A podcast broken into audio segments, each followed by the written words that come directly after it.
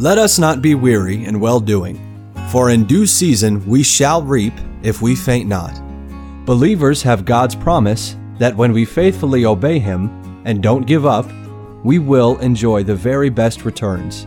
Let the Lord encourage your heart as Joe Vasick, pastor of Northeast Baptist Church of Danbury, Connecticut, urges us to stay the course. Ruth was a Moabite, born and raised in the land of Moab. The Moabites had always been adversaries to Israel. When the Israelites were traveling from Egypt to Canaan, the Moabites refused to allow them to pass through their land. The king of the Moabites, Balak, tried to hire a man to curse the Israelites. In the law of Moses, God instructs Israel to not allow a Moabite to hold any position in their society because the Moabites had made themselves enemies of the Israelites. And this young woman, Ruth, was a Moabite, living in her native land of Moab. One day, a family of strangers moved into town a man, his wife, and their two sons. Ruth noticed that they looked different than her people looked, and she soon found out that they had moved to Moab from a town called Bethlehem in the land of Israel. She had never heard of Bethlehem, and she'd never met anyone from Israel. This family was quite a curiosity to everyone in her village. They dressed differently, they talked differently, they even worshiped differently. But gradually the people grew more friendly and they welcomed them as neighbors.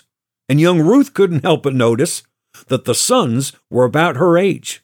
Just as folks had become accustomed to these new foreigners, word spread through town one day that tragedy had struck their family. The dad had died very suddenly. People tried to comfort and console the mom as much as strangers could. And helping this woman and her two sons grieve, actually created a bond between the people of Ruth's village and this widow and her two adult sons. And this new level of familiarity helped one of the sons, named Mahlon, find the courage to introduce himself to Ruth. Mahlon and Ruth began to spend time together. Ruth met Mahlon's mom, Naomi, and Mahlon's brother, Chilion. Soon, Mahlon and Ruth were married. Mahlon's brother Chilion married a Moabite woman named Orpah. Ruth was very happy to be a part of this family. They seemed to enjoy a peace that the people of her own country didn't possess.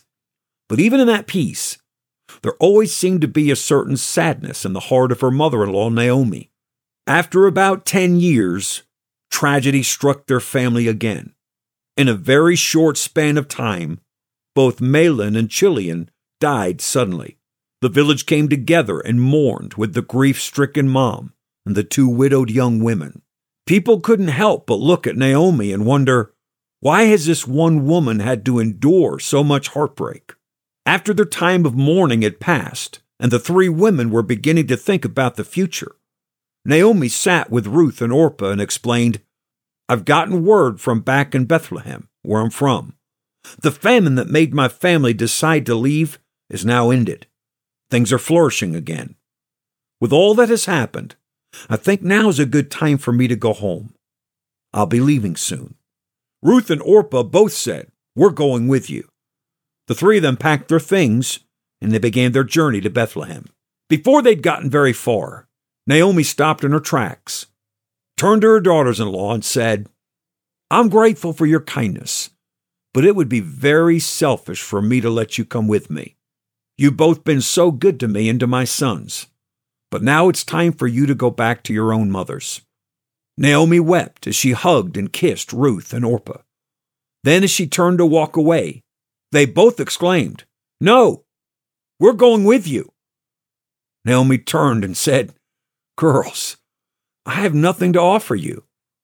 Even if I could give birth to two more sons, you'd have to wait 20 years until they're ready to marry.